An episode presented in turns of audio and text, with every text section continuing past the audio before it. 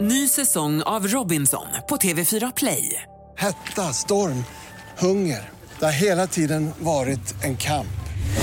Nu är det blod och tårar. Fan händer just nu. Det. är Detta är inte okej. Robinson 2024, nu fucking kör vi!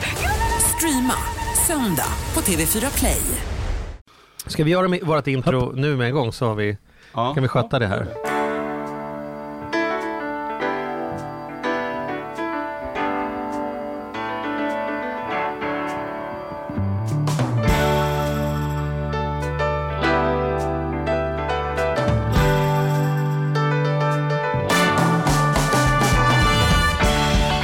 Välkommen till På riktigt med Charlie och Mattias. En podcast om ekonomi på riktigt i samarbete med Hemverket.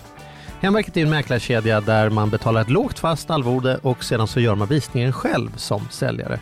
Så köparen får möjlighet att träffa säljaren redan på första visningen och svara på frågor om var dagis ligger och vilka ytskikt man har valt och grejer. Eh, och de är våra partners under den här våren, eller hur Mattias? Ja men så är det ju. Vi har ju, haft, vi har ju kommit igång med granskningen av dem. För det är det vi ska göra. Vi ska ju under våren fram till sommaren granska och se vad de är för filurer egentligen. Vi har alltså inte fått uppdraget att prata gott om Hemverket utan att ta reda på om Mm. det här är någonting som verkligen funkar eller inte. Mm. Och där gjorde vi en intervju som ju, ja men en spännande intervju där vi försöker grotta ner i det här med huruvida är det bra att man säljer på provision, det vill säga att man tar en procent, eller om man har ett fast lågt arvode. Och det finns en del forskning kring det där. Och där var ju du inne, Charlie, eller vi var ju nere i Göteborg och träffade den här eh, professorn. Ja, man tänker ju spontant att, att det är klart att om man har ett lågre lägre fast arvode, då kan man ju leva då med att man kanske får lite, lite mindre i pris. Men det viktigaste är ju att man, vad slutsumman blir. Jag kan ju betala ett högt mäklararvode om jag tror att en mäklare ändå ser till att det blir mer. Eh, och det här har ju varit ganska mycket gissningslek. Du har ju pratat mycket om det tidigare. Ja, frågan vi ställde oss var ju så här, får man mer betalt för att eh, mäklaren har en procent eller är han mer mån om att få lägenheten såld? Så då kan man ju orda om det här och man kan titta fram och tillbaka men man kan också titta på forskningen och vi hittade en forskare som har tittat på över 3 miljoner husaffärer som har gjorts eh, förvisso i Holland men som också håller på att titta på den skandinaviska marknaden nu och kom fram till det mycket förvånande att när man använder den här modellen, Om vi får inte avslöja hela intervjun. ska jag inte avslöja hela? Nej, men det var för ett bra förvånande resultat. Mycket förvånande resultat. In och titta på det med en gång. Ni kommer bli förvånade. Jag blev i alla fall förvånad. Han hade blivit förvånad, han hade gjort den här forskningen och det är kanske mest förvånande att inte fler människor känner till den faktan som har framkommit. Här finns det mycket pengar att tjäna. Nåväl, nog om det. Eh, jag tänker också att vi, att vi ska passa på att berätta, du och jag har ju, har ju tackat ja till, det finns ju chans att komma och träffa oss. Just det. Vi ska ju göra en, en eh, man kan inte säga live-poddning för vi kommer förstås att att lägga upp den här också för den som vill lyssna. Men man kan vara med när vi spelar in. Mm. Kan inte du berätta lite om det? Jo, men jag vet alltså, du, vi ska ju göra det här två gånger, vilket ska bli superkul. Man kan ju besöka oss båda gångerna. Ena Mm. gången så är vi i Stockholm, eh, där vi ska vara på en mässa. Mm. Du kan berätta mer om. Mm. Men sen så ska vi också till Lund, där vi har fått en superkul fråga. Vi ska vara på någonting som heter Stjärnteatern.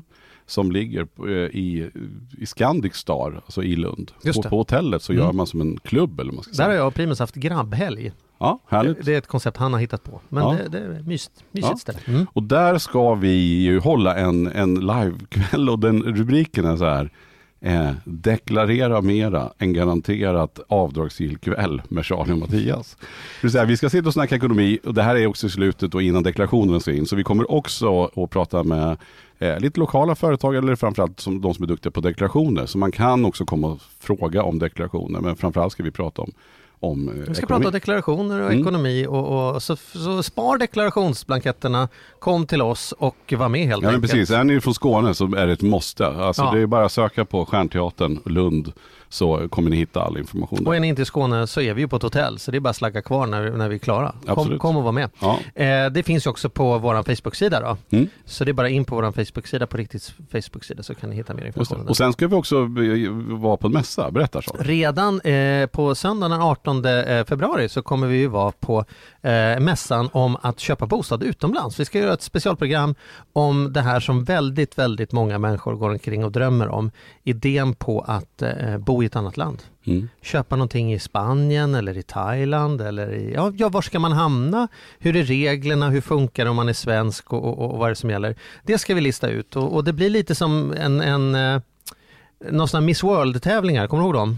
Ja, absolut. Fast det blir liksom Miss Bostad. Vi ska kolla med lite olika utställare där. Var är egentligen bästa stället att bo på Mm. eh, som svensk? Just det. Eh, Och har du någon favorit? Var skulle du flytta? Stockholmsmässan. Just nu är jag eh, väldigt sugen på Malaga.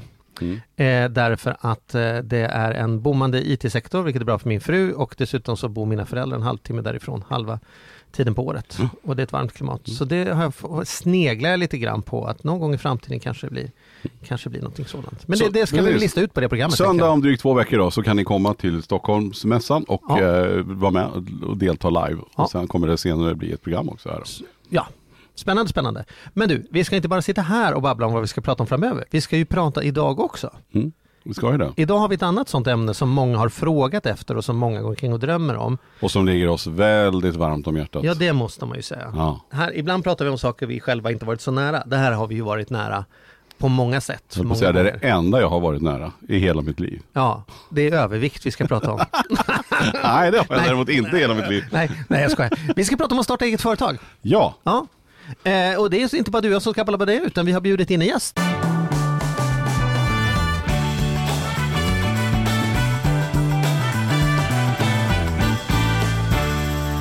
Välkommen Gustav Oskarsson! Tack så mycket. Kul att ha dig här. Detsamma. Du, du och jag känner ju varandra. Ja, vi gör ju det. Vi ska outa det redan från början, Ja. att du och jag är ute och föreläser en hel del tillsammans. Och, Exakt. och just inspirerar småföretagare. Men idag så tänkte vi att vi skulle prata om själva starteriet. Mm. Alltså, och vad är din, vad är din bakgrund? Nu driver du mitt, mitt företag. Eh, eh, men hur började din företagarresa? Liksom?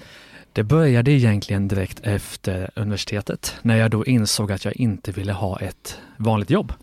Och då tänkte jag att då borde jag starta företag. Varför, vill du, varför vill du inte ha ett vanligt Nej, men jag kände att jag var väldigt, ja det är inget fel på ett jobb, men jag tänkte att jag ville ju kunna styra min egen tid och eh, tjäna så mycket pengar som möjligt, vara relevant då och, och skapa ett så äventyrligt och eh, spännande liv som möjligt. Och då tänkte jag att då borde jag kunna göra det genom att starta eget.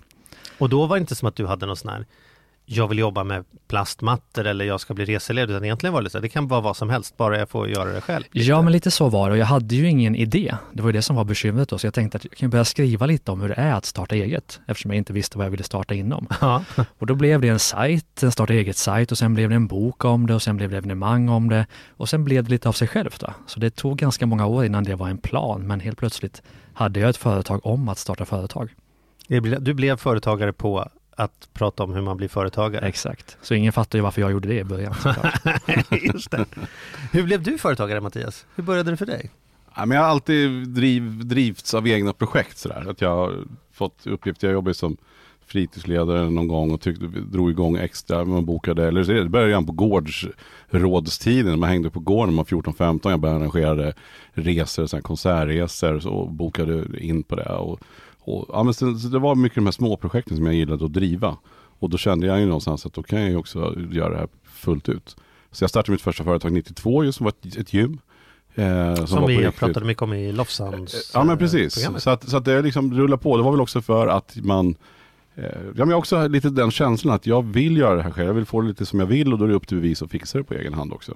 Mm. Eh, sen har man ju lärt sig väldigt mycket och då hade jag nog också, det var kul att du sa det här nästan på en gång, att man hade en idé om att det var viktigt att tjäna pengar. Eller att man trodde att man skulle kunna tjäna pengar. Eh, och att många tänker, ja han är egenföretagare, ja ja, det är klart det går bra. Den idén hade man ju på riktigt då. Jag kan ju flika in lite där, för många startar ju företag för att man vill tjäna pengar eller att du vill ha Mm. mer tid eller bättre balans. Men för de flesta så blir det ju verkligen inte så. Det kanske vi kan komma in på mer. Mm. Och jag hade ju verkligen det tuffaste Alltså vi, jag, hade, jag hade inte riktigt råd att ta ut lön, jag fick jobba på Mm. nätterna. Jag satt som nattportier på hotell runt om i Nyköping, Norrköping och sådär. Så att jag åkte för att, ja men vi kunde inte ta ut lön. Men vad man lärde sig. Och sen så så sätter man ju också ribban efter det. Man hade ju någon idé om, i alla fall jag då, att ja, men innan jag är 30 så ska man ha en massa pengar. Eller sådär. Men sen, sen händer det ju saker i livet som gör att det där vart sekundärt. Liksom. Så att, eh, ja, kul, att du kände. Men, men när började du kunna, tjänar du pengar på en gång på det där? Jag tänker sälja bok, det måste ju ta en evighet innan det kommer in några royalties på en sån till exempel.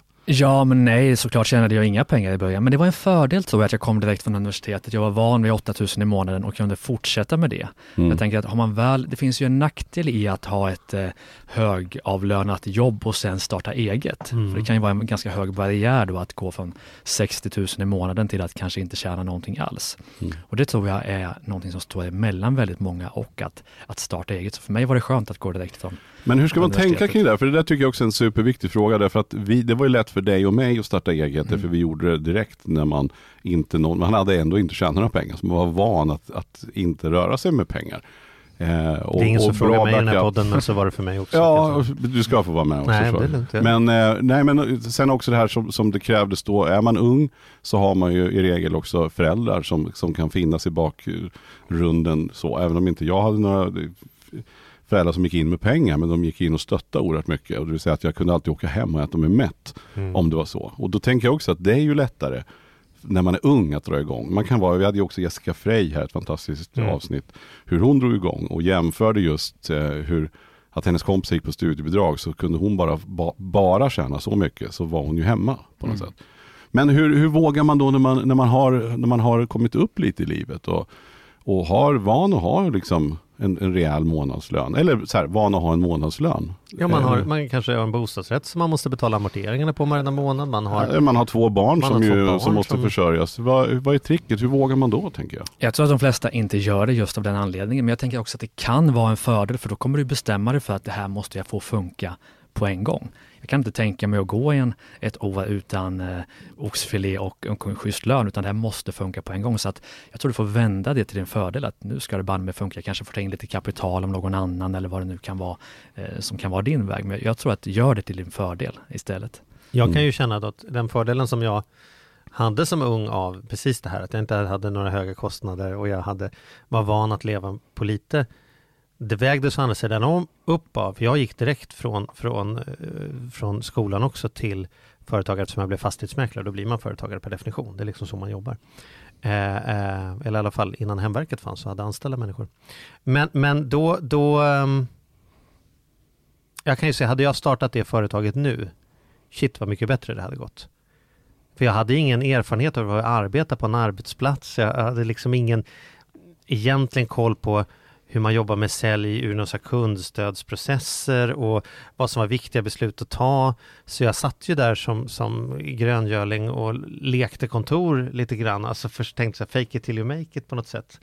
Eh, så att, jag menar, har man jobbat i 10-15 år eh, och, och fattat vad som funkar, vad som inte funkar. Man har knutit näven i fickan hundra gånger över att chefen fattar så korkade beslut. Hade jag fått bestämma hade det blivit så mycket bättre, hade vi gjort så här, så här, så här.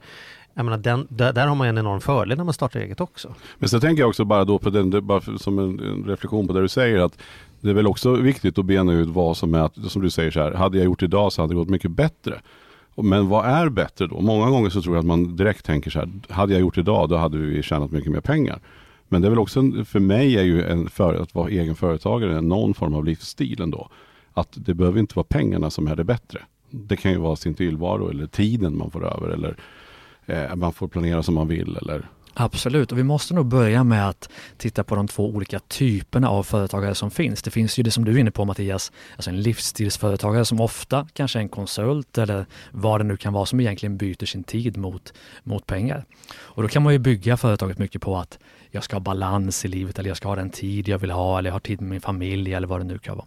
Kan vara. Och sen har du ju den typen av företagare som vill ta över världen, alltså tillväxtföretag, typ Spotify eller vad det nu kan vara, Netflix. Och det är en helt annan typ av företagande och en helt annan typ av livsstil. Så den första frågan du måste ställa dig är, vilken kategori ska jag vara i? Ska du vara i den första livsstilsföretagaren, ja, men då kanske du kan hitta en del uppdrag vid sidan om innan du slutar och startar eget helt. Men ska du satsa på att bygga ett eh, företag som ska ta över världen, då är det ju all in. Mm. Och då kanske du måste ta in kapital och det blir ett helt annan typ av, av entreprenörskap. Men Mm. hur, hur vet man om man är det ena eller det andra då? För det här tycker jag är en jätteviktig fråga. Jag har ju kämpat för att vi ska sluta kalla alla företagare för entreprenörer. Jag tycker det, det, det är något så töntigt att, att, att man ska kalla alla för entreprenörer. Eh, Därför att entreprenör är någon som vill bygga en maskin som, som, som funkar oavsett om man är där eller inte. Man är en typ av systembyggare. Mm. Liksom, när, när, när, ta Spotify som exempel. När man, när man startar och drar igång Spotify så tänker man inte att man ska sitta där med skivspelare och lira låtar själva. Utan man ska, man ska bygga ett system som möjliggör att man kan leva det livet man vill leva. Jämfört med en skomakare som, start, som startar eget företag, oavsett om det är aktiebolag eller enskild firma, i syfte att jag vill få designa mina egna, jag vill göra det på mitt sätt och jag vill se till att få den affären att gå ihop. Hur, hur, hur, hur kan vi liksom definiera den skillnaden? Hur vet man om man är det ena eller andra? För många är väl så här, ja det vore väl jättebra om det blev jättestort, men Ja men det kommer inte att bli jättestort om du Mm. säger så att det vore kanske jättebra att det blev det, utan då måste du ha en idé på ett system. Jag menar Daniel Ek som startade Spotify, han hade ju en idé på ett system att Spotify skulle ju funka lika bra utan honom. Har du en sån idé, då, men då är det ju all in med riskkapital och allt det där som gäller. Mm. Men vill du byta din tid mot pengar som jag var inne på, är du frisör till exempel eller Mm. skomakare, då är det ju din egen tid och din egen kompetens allt ska bygga på. Och jag tycker en spännande fråga att ställa sig är ju hur länge skulle mitt företag överleva om jag inte fanns? Den tycker jag alla företagare borde ställa sig. mm. Mm. Berätta, utveckla. Ja men säg att jag är skomakare då till exempel, finns det fortfarande? Ja det gör det kanske. Mm. Oh ja. Om man ställer sig då frågan, om jag inte skulle vara här imorgon skulle det funka? Om jag inte skulle vara här på tre månader skulle mitt företag funka då? För de flesta skulle det ju absolut inte göra det. Men om Daniel Ek på Spotify ställer sig den frågan, skulle Spotify funka utan mig? Så skulle det ju med högsta sannolikhet göra det. Och där har du skillnaden på ett livsstilsföretag och ett tillväxtföretag, ett entreprenörskap då, tycker jag. Och i, i, den, i den stora förlängningen är väl den stora skillnaden att det ena har ju då också ett värde. Alltså ett bolag som funkar oavsett om jag är där eller inte är ju säljbart eller möjligt att ta över eller dela med andra. Ett bolag som mer eller mindre är jag, min konsultverksamhet eller Ja, det är inte skit. det är, det är ju jag, det är min lönemaskin. Men det betyder inte att det ena eller andra är bättre än det, än det andra utan det betyder bara att det är två väldigt olika saker. Det är som Absolut. frukt och grönsaker är olika grejer, de fyller olika funktioner. Liksom. Och då tänker jag som så att ska man ha med ett livsstilsföretag som skomakare eller som Ja. konsult eller vad det nu kan vara, Ja. då ska man ju se till att företaget uppfyller det liv du vill ha. Du börjar med att ställa frågan, vilket liv vill jag ha och hur kan jag använda mitt företag för att nå det livet? Ska du ha ett annat typ av företag som ska växa snabbt, då kommer det snarare vara att du kan tjäna massa pengar Som om- kan köpa dig det livet Ja, du vill ha. om fem år eller tio år, då kan du kanske bygga det liv du vill ha. Men fram tills dess får du ju nog se till att, att vara all in och kanske försumma både familj och vänner och allt möjligt. Va? Mm. Så det är en väldigt, ett väldigt viktigt ställningstagande att ta på en gång. Vilken typ vill jag vara? En, Mm. en, ro- en rolig så här företagarresa. Jag kommer ihåg du och jag satt och tog en fika så, så berättade du om en kille som du sprang på på en fest. Så, kan du inte berätta den historien? Du tittar på mig nu alltså? Ja, Ja. ja. Han som du hamnade bredvid på en fest som du hade träffat på ett möte tidigare och frågat honom, blev det något eget företag för dig eller inte? Kommer Ja, just det. Ja, Kan precis. du dra den historien? Det är ganska roligt tycker jag. Ja, men det kan jag. Nej, men jag, eh, jag försöker hålla den så kort som möjligt. Jag, jag fick frågan av eh, två driftiga brorsor helt enkelt som, som hörde av sig till mig och ville presentera en idé. Då i samband med att det var den här MySpace eh, kom, liksom, när det började liksom komma igång med sociala medier och musiksidan och sådär. Och de presenterade en superkul idé och, och jag tyckte de var så otroligt, liksom, de var väldigt unga och eh, och drivna och jag fick skriva på någon sån här sekretessavtal och de var verkligen superseriösa. Och någonstans så, så satte de det där sig hos mig och vi var intresserade men sen så rann det ut i sanden. De, de fick inte till det helt enkelt. Eh, och sen så gick det ett antal år och eh, jag, jag tänkte ofta på, på dem. Liksom. Undrar hur det gick för de där unga. Man, man, man blir fascinerad när man träffar de som är riktigt unga och när man annars kan ha den här det var bättre förr eller fan dagens ungdomar. Eller, alltså, men du vet, det är lätt att gubba in i sådana där tankar. Och sen träffar man en sån här kille, eller killar då. Och de hade allt annat och då var ju kanske jag 30, så det var ju, men de, de kändes fortfarande väldigt unga. Sen gick det några, och, några år och bara för kanske, kan, kan det vara tre år sedan nu då kanske, så eh, träffade jag en av killarna på en fest. Eh, och eh, han såg, var sig väldigt lik och eh, samma trevliga kille. Och, och vi började prata så här, hur, hur har det gått eller hur, hur, så hur vad, vad blev det? Jag har tänkt mycket på det här. Nej men jag är inom IT, sa han. Jaha, så jag. Det var ju jätte, alltså, kul, verkligen. Och går det bra då? Jo, men det går faktiskt riktigt bra. Ja, ja men själv så kör vi bokföringen och ja, men jag berättar om, om min och agentverksamhet och sådär. Och, och det rullar på. Men hur många anställda har du då? Så här, Nej, men nu är vi 60, men vi ska bli ganska många till. Och jag bara, "Va, 60? Liksom, shit. Det har gått riktigt Det har bra. gått riktigt bra för den här Ja, killen. kul. Och sen så skildes vi åt som man gör på en fest. Man minglar ju. Man minglar och där träffades vi vid, vid hamburgerbordet tror jag. Någonting. Och sen så gick det väl någon timme till och, och så här och sen så, så såg jag att han satt ner så jag gick och satte mig igen. Man blir mer nyfiken då att höra. Och så här, men, men vad är det du gör egentligen? Så jag. Eftersom det liksom har rullat på så bra. Nej, men jag är vd för ett bolag som, eh, nej men vi har Minecraft, Okej. säger han. Och då var jag han då vd för Mojang som är bolaget då. Och ett halvår senare så sålde de till Microsoft. För Jag tror att det var 18 miljarder. det är roligt att sitta på en fest och vara så här, men blev det något företag? Jo, men det går ganska bra faktiskt. 18 miljarder vart det. Jävligt sympatisk och trevlig kille. Ja, men så här, och det är ju snack om, och, men ibland så känner man, jag kände ju någonstans när jag träffade dem första gången, det var ju någonting som gjorde att jag triggades i att fan vilka, och det är inte en slump att någon hamnar där eh, heller naturligtvis, men sen att det går på den nivån och så bra, jag menar, det är klart, då ska man väl ha lite flyt på vägen och hoppa på rätt folk och komma in i rätt grejer, men, ja, men en liten, en liten kul historia. Men det, och det är ju, men det är ju typen av en sån här systembyggaridé då kan man säga. De startar inte det för att de har en passion för att sitta och spela på dagarna utan det är ju för att här tror jag att det finns en affärsöppning. Mm. Jämfört med den som säger så här, jag brinner för det här med skola, jag vill öppna en friskola eller jag, jag brinner för det här med föreläsande, jag tror jag ska ut och föreläsa. Mm. Eller jag ska alltid vilja ta en inredningsbutik eller vad det är. Mm. Hur mycket tycker ni att man ska förbereda sig inför? Vad, vad säger du? Hur, hur liksom kan man om man sitter och lyssnar på detta nu och tänker så här, ja men jag, någon gång ska det bli. Kanske inte riktigt, riktigt ännu, men någon gång ska det bli. Hur kan man liksom förbereda sig innan man trycker på knappen till att bli liksom en livsstilsföretagare som du kallar det för? Det finns ju, jag möter ju väldigt många företagare och det finns ena typen som förbereder sig för alltid. De kan gå hela livet och förbereda sig och det kommer aldrig hända någonting. Och så har du de som bara ger sig rakt in i, i någonting och inte har koll på någonting. Och båda är väl, kanske inte fel, men jag tycker att det är onödigt att, att vara någon av de typerna, utan mellantinget är ju bäst. Min egen strategi, det är att, att vara ett mellanting. Vi åker alltid ut, när vi har ett nytt företag på gång, så åker vi ut i skärgården en vecka. Mm. All tid går åt att sätta budget, planera varför vi ska göra det, vision och mission och mål och vart ska vi och allt det här. Och sen när den veckan är slut, då får vi inte planera mer utan då är det action. Mm. Jättebra. Och du säger vi, vad tror ni om, om man nu är en ny person som inte har gjort detta tidigare, för det får väl ändå förutsätta här. Alltså klarar man detta själv? Du säger ju vi att du åker ut i skärgården med någon annan då. Är det, är det, är det att föredra eller är det som att, äh, jag känner inga andra för jag kör här liksom? Jag startade ju mina för, alltså första företag själv och det gick ju onekligen hyggligt Mm. i alla fall. Mm. Men sen är det ju fantastiskt tråkigt om man ska vara helt ärlig, utan de företag jag startat ihop med andra har ju varit mycket mer kul. Så att vill man ha kul så ska man ju hellre göra det ihop med någon. Hur är du Mattias? Definitivt. Jo, men, men jag skulle säga att jag hade inte kunnat, eller mitt första företag, riktiga företag, det här gymmet jag pratade om, då var vi två stycken. Mm. Men då lärde jag mig också att det är ju väldigt, väldigt viktigt och framförallt genom min egen erfarenhet nu sen man driver en bokföringsbyrå. Det är väldigt många som har kommit och sagt så här, ja ah, men nu ska vi starta, vi är så bra kompisar eller vi är ett par nu eller så här. Och då är det väl som vi varit inne och nosat på lite grann i ett tidigare program också, det här att Eh, man måste vara klar med vad det innebär med kompanjonsavtal, att man vet vad man ger sig in i och skulle det skita sig så måste man vara väldigt tydlig med vad som gäller och sådär. Ehm, och det tror jag att man har, det har jag i alla fall lärt mig allt eftersom och i ett av mina företag idag så är vi ju tre stycken delägare. Och det är ju det bästa jag har gjort därför att vi funkar så jävla bra. Vi har mycket roligare tillsammans. Jag hade inte haft det drivet och den orken och kunskapen att gjort det själv. Utan det gäller att hitta två, i mitt fall då så har jag två personer som är bättre än mig på olika, eller så här, vi är bra, tre bra vi- vi är bra på olika saker. Och de, jag hade inte fixat det lika bra utan dem.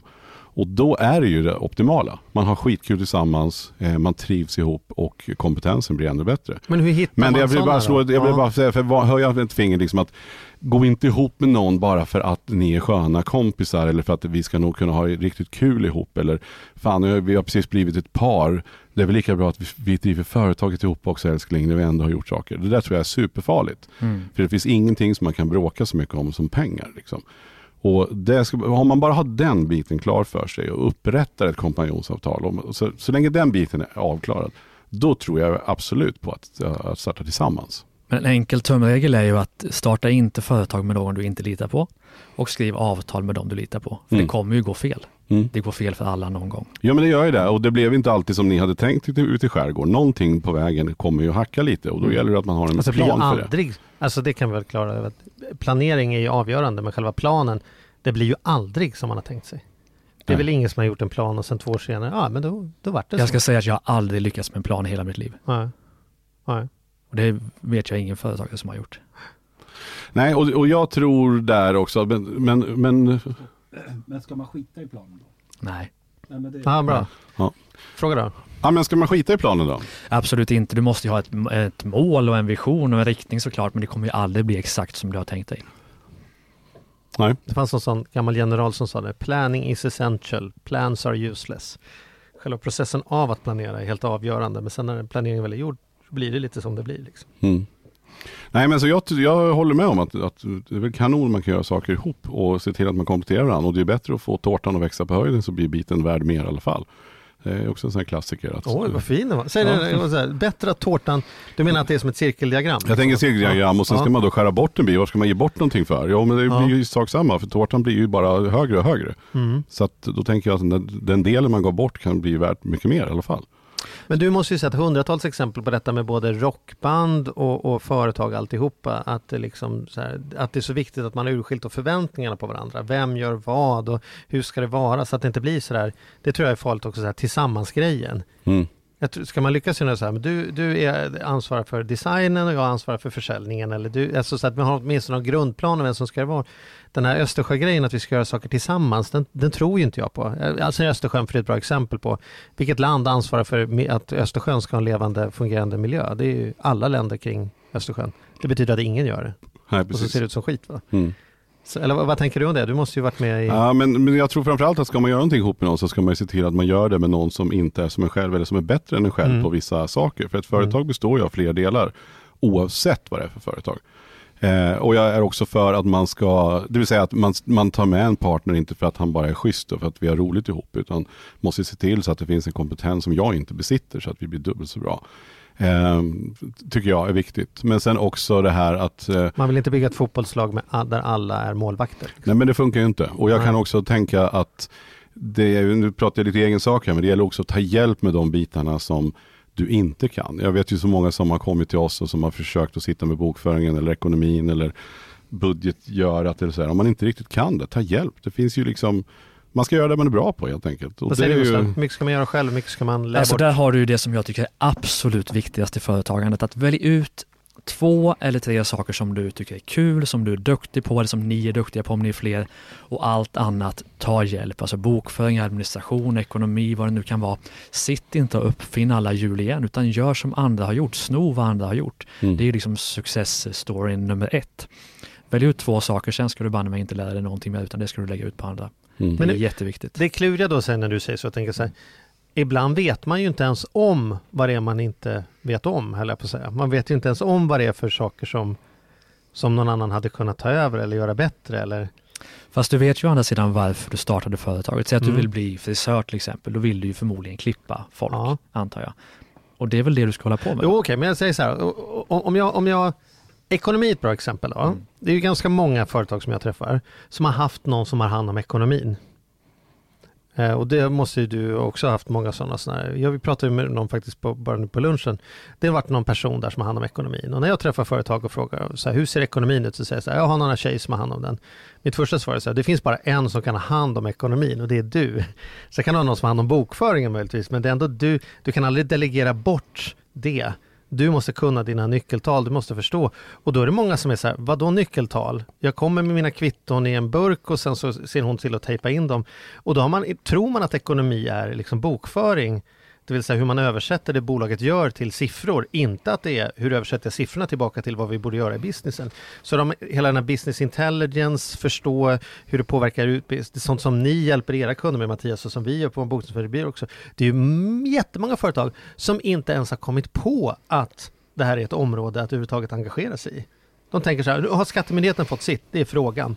Inte vad vi för genomsnittlig betalning på kunder eller vi, hur ser tillväxttakten ut eller vad är, vilka produktslag är lönsamma och inte. Jag håller med dig till viss, alltså jag håller, jag håller med dig i stort, men jag kan ändå tycka så här att, ja, fast för vissa branscher och framförallt de här, den här typen som vi pratar om, den här mer konsult eller frisören, Mm.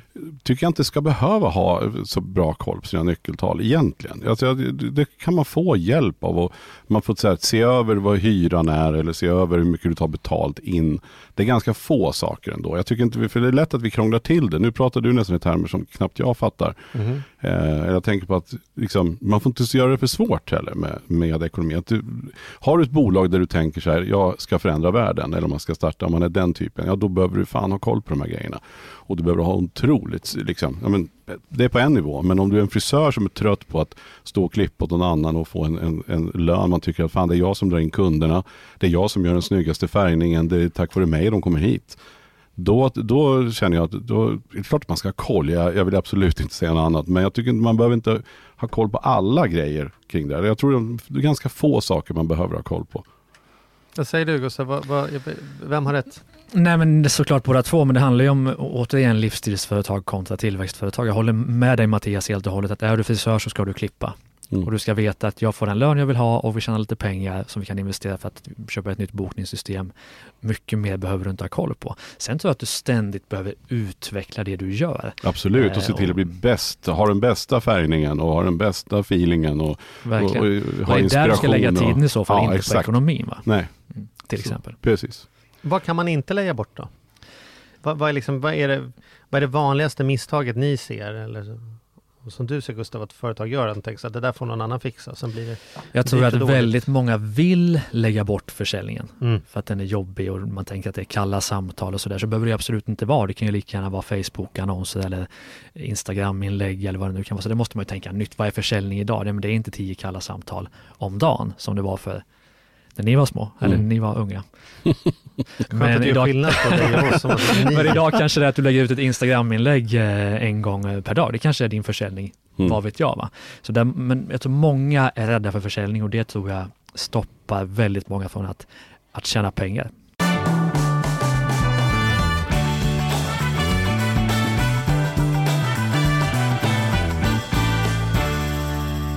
Det finns också, någonting, någon sån här gammal som säger att man, vi som människor inte vill göra det vi är bäst på. Vi gör oftast det som vi är näst bäst på.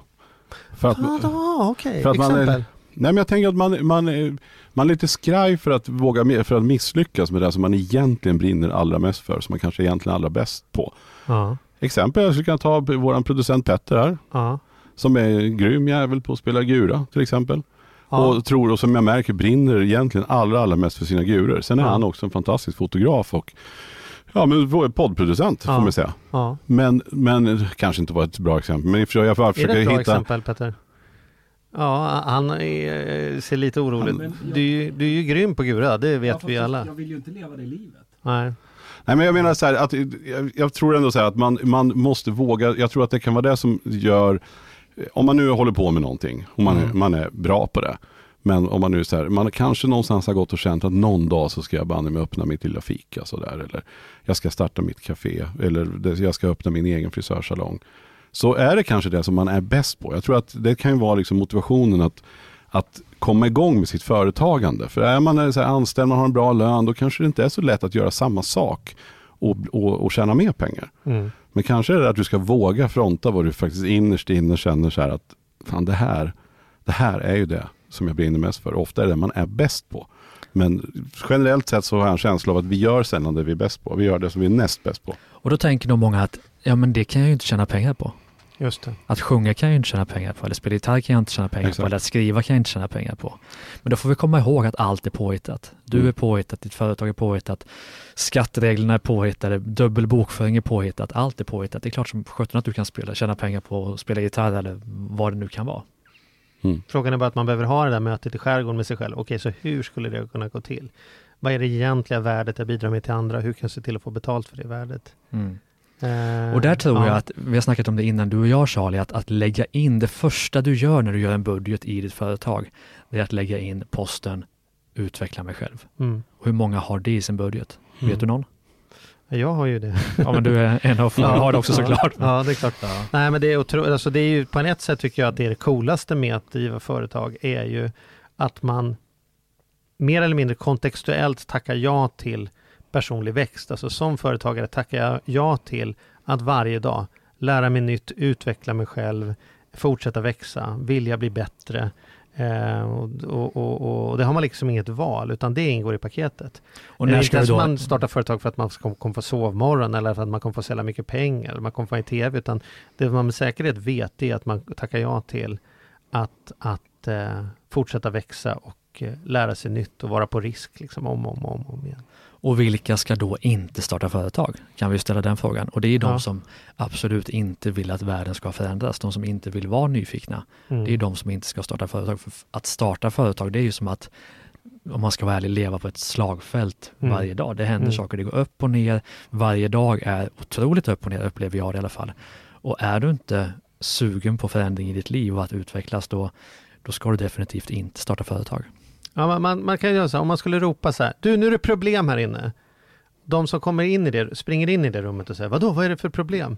De kan ju starta företag. De som är så här, oh, nej men då går jag ut och tar en röka tror jag. De- ska nog inte starta företag. För det handlar ju om att, att vara en person som dagligen löser problem. Det är ju det, det, är ju det man gör. Och om man ser problem som någon typ av nederlag, att det är liksom så här problem att vi har problem, då är det ju jävligt tung, tungrot. Ja, Liksom. men det där är också så här, man får inte dissa. Jag, säger. jag känner att det, så här, ni får inte liksom, det kan ju vara, faktiskt vara människor som bara inte har haft självkänslan eller vågat. Mm. Eller man har, man har eh, fostrat två barn, man har varit ensamstående och man sitter på en talang. Men det är inte så jävla lätt att och liksom från att, att alltså, ta steget och våga göra Nej, det här. Inte. Det är ju kanske någonting man skulle behöva gå, liksom om man har den här känslan att man kanske går och får inspiration eller sparar ihop pengar till någon form av utbildning eller kurs eller eh, någonting som kan inspirera. För jag tror ju att även om du inte tror att du är den där personen, du kanske är den där nu som tänker att ja, men jag skiter i att springa in i det där rummet när ni, ring, eller när ni ropar. Så tror jag ändå att det finns, liksom, jag tror att alla, det bor en liten egen företagare de flesta. Det gäller bara att man måste våga komma dit också. det är lätt man? för oss att säga som sitter med egna företag. Ja. Hur vågar man Gustav?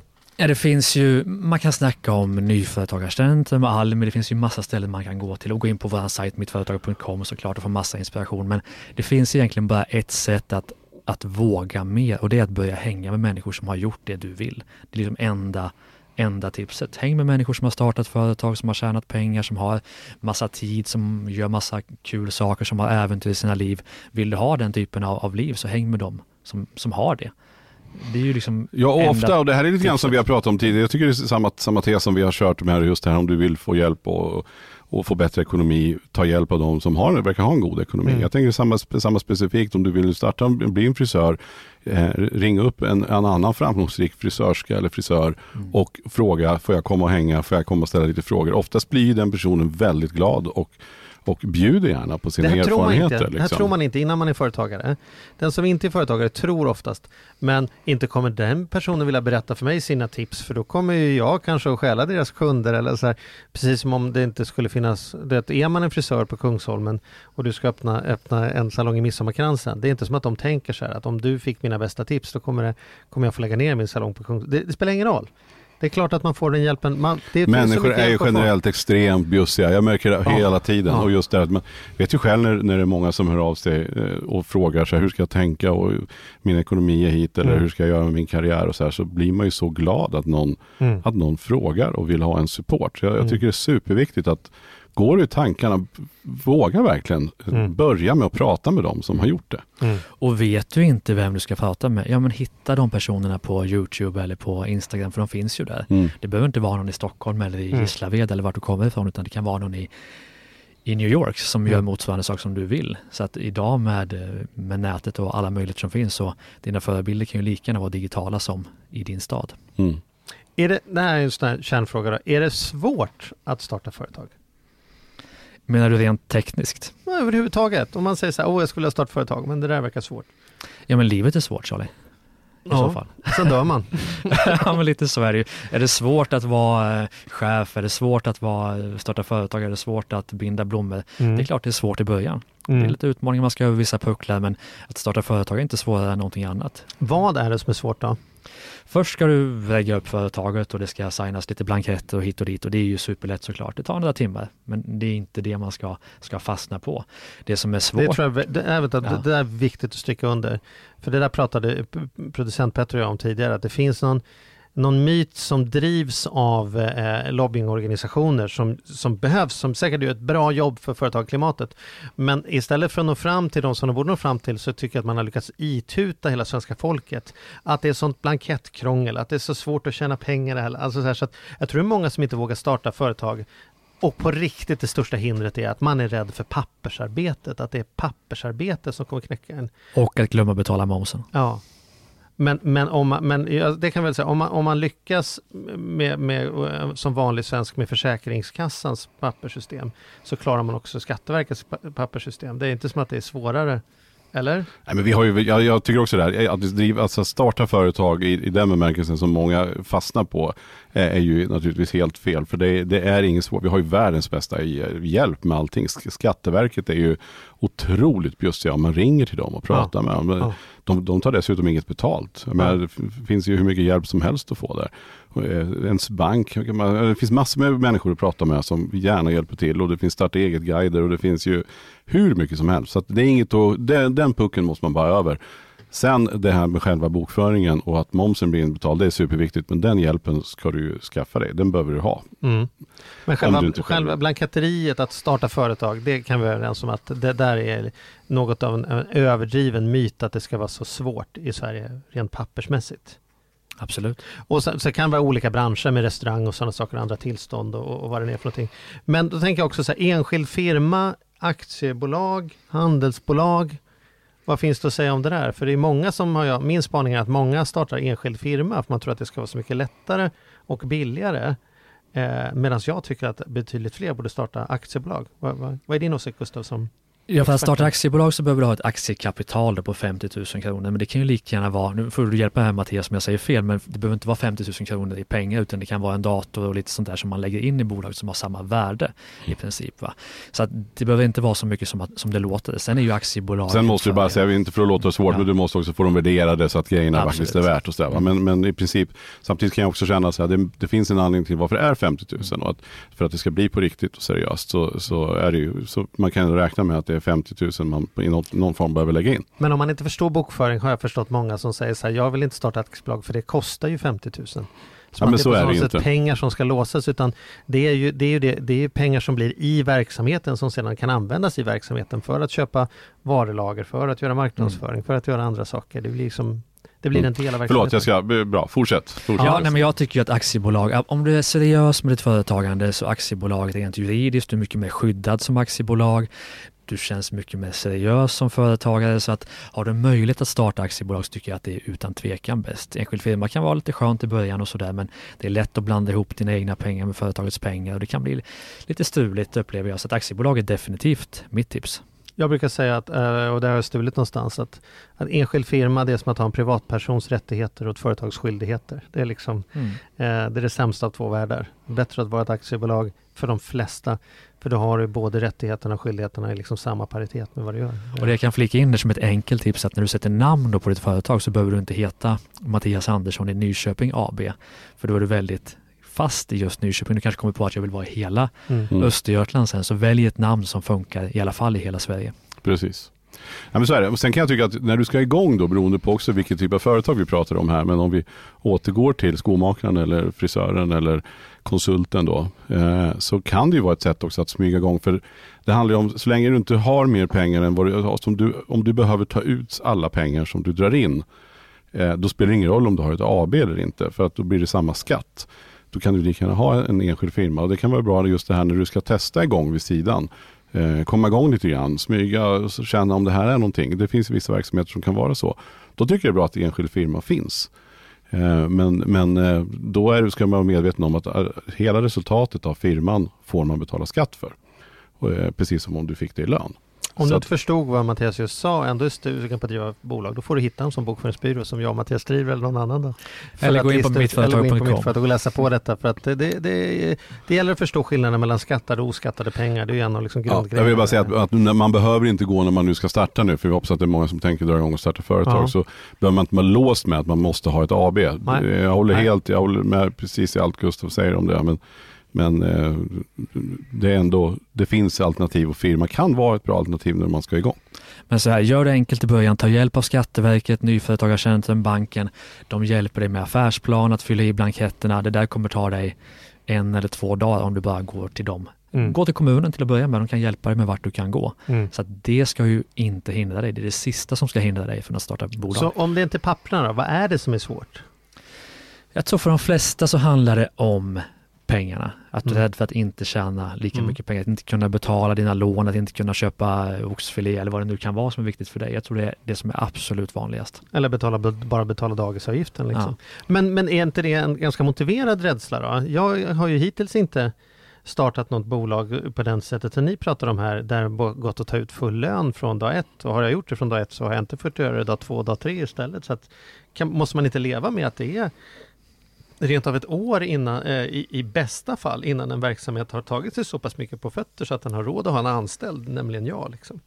Jo men så är det definitivt. Ett annat sätt man kan jobba på det är att kanske året innan du vill starta företag att börja minska på Mm. kostnaderna generellt. Att vi kanske bara behöver ha en bil och det kanske inte behöver vara en X5 utan det kan vara en, en Fiat och att eh, dra ner på utemiddagarna och biobesöken och, och allt vad det kan vara. Så att du, du minskar kostnadskostymen och den är ganska skön att, att komma ner till. Då kanske du kan spara 3 000 i månaden eller 5 000 eller 20 000 i månaden beroende på vilken lön du har som du kan återanvända som lön första halvåret eller Så att du inte, dels att du har lite startkapital men också att du inte har det liggande på dig.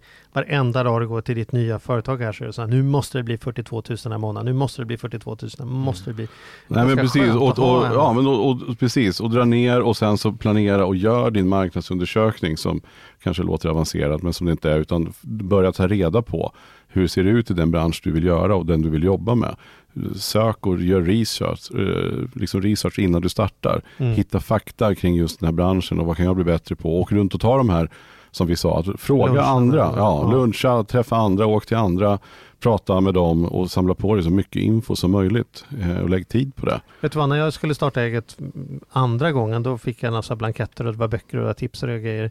Och då är det så här, marknadsundersökning återkom, gör en marknadsundersökning. Och jag tycker det var så jävla dåligt tips. Och det tycker jag än idag att marknadsundersökning tolkade jag då som att jag ska skicka ut en så här på stan-lappar och fråga hundra människor, vad är ni beredda att betala för en kopp kaffe och så vidare. Så här, dels har jag inte de resurserna som ni och dels så, så har jag lärt mig med åren att folk svarar på undersökningar det, man, det de tror är rätt att svara, inte det som är sant. Mm. Jag jag hade ett, ett café som öppnade som gjorde så här ekologisk specialkaffe. De hade på riktigt, de hade gjort sitt jobb. De hade gått ut på torget där de skulle vara och frågat vad skulle du vara beredd att betala för den här produkten? Och folk var beredd, berättade att de var beredda att betala fem kronor mer och skulle vara jättenöjda. Så här, då gjorde de det, exakt så. Och sen köpte folk inte. För folk var inte det, de bara sa det när de gick förbi. Nej men Så- precis. Så, men, men, det, men det är så, om jag skulle vilja ge ett tips 2.0 på det, marknadsundersökning, då säger jag så här, du, du borde inte starta ett företag i någon bransch överhuvudtaget förrän du har ätit lunch med tio personer som redan driver företag i den branschen. Det, det är mer värdefullt. Så man säger Mm. så här, jag ska ha en frisersalong men jag ska skita i att sälja produkter. Då är det bra att få höra någon som säger så här, men det är jättedåligt för det har vi provat och det funkar inte alls. Eller vi, vi gör 40% av omsättningen bara på schampoförsäljning. Va? Är det så? Ja, så har vi det. Spännande, okej. Ja men vad det precis, nu och från olika regioner Ja. och från olika ställen. Ja. Men, men eh, precis, och sen så tycker jag också att en bra grej kan ju också vara att man man eh, kan gå in på mittföretag.com, som är ditt bolag eller så, eller sajt. Men också så här, om du bara googlar affärsplan, eller så finns det ju massa dokument gratis på nätet som du kan hitta. Som du kan se, hur ser en bra marknadsplan ut? Hur ser en affärsplan ut? Och sen försök att ta, ta hem den, den lappen och sen så börja fylla på. Ja just det, det här borde jag ha tänkt på. Och sen så börjar man där. Och sen så fyller man på. Till slut har du en färdig affärsplan. För det kan ju också låta, men jag kan väl inte göra en affärsplan? Herregud, det Ja. låter ju liksom, måste man ju fan ha gått många år på högskolan för att fatta vad det är. Ja, så är det. Eh, så är det ju inte, utan googla affärsplan, plocka hem någonting och sen fyll Ja. på det. Ja, jättebra. Du Gustav, skulle vi kunna få något sån här, eh, om vi skulle sammanfatta och fylla på med lite så här dos and don'ts. Hur tänker du så här, om man står här nu redo och startar företag. Ge oss några exempel på saker man, in, man ska göra och saker man definitivt inte ska göra. Vad har du lärt dig på de tusentals företag du har träffat på? Alltså fokusera inte så mycket på det tekniska i att starta företag med blanketter och det, det fixar du med lite hjälp, utan det handlar mycket om att, att hitta ett umgänge som ger dig energi, som pushar dig, som har kunskaper som du inte har. Det handlar väldigt mycket om att skapa vanor i vardagen. Det kanske är att ringa tio samtal om dagen eller att gå upp en timme tidigare eller vad, vad det nu kan vara. Vanorna skapar ju framgången. Den är ju otroligt, eh, Mm. otroligt viktig. Och sen handlar det om att, att försätta sig själv i någon form av ständig utveckling. För det kommer gå dåligt, du kommer förlora pengar, du kommer förlora relationer ibland. Men om du hela tiden utvecklar dig själv så, så kommer du alltid ge dig själv möjligheten att, att bygga bättre än vad du gjorde igår. Så att, att vara nyfiken, ständig utveckling, dina vanor och att umgås med människor som, som är bättre än dig, det är de tipsen som jag lever efter Mm. varje dag och det är mina viktigaste tips. Och att komma ihåg att, att allting är påhittat. Du behöver inte göra på något sätt som någon annan har gjort. Gör det som du vill. Och tänk på att bygga företaget för att skapa det liv du vill ha och inte tvärtom. För, för de flesta så styr ju företaget livet och du vill ju att livet ska styra företaget. Jättebra. Fantastiskt. Tack så mycket. De slutorden eh, var, kändes väldigt värdiga. Och eh, stort tack för att du kom hit. Tack själv.